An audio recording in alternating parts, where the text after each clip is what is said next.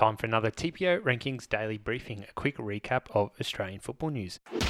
TPO Rankings. The FFA have announced the 10 shortlisted bidders to take part in the next stage of A League expansion. They are the two Southwest Sydney bits, formerly known as Southwest Sydney FC and United for Macarthur, Southern expansion from Southern Sydney, Team 11 based around Dandenong in Melbourne, former NSL team South Melbourne and Brisbane City, Western Melbourne, and three regional teams Canberra, Ipswich, and Wollongong. Those who didn't make the cut are Tasmania, Gold Coast City, West Adelaide, Fremantle, and Belgravia. In their announcement today, FFA reiterated that they intend to grant licenses for two new clubs to join the A League from the 2019 20 season. Those shortlisted will be provided with further information next month, including the all important license fee with final binding bids due by the end of August. And terrible news for Andrew Nabbout, who is likely not to play football again this year and will probably miss the Asian Cup due to a requirement for a full shoulder reconstruction after the injury suffered in the game versus Denmark. And the A League's greatest goalscorer,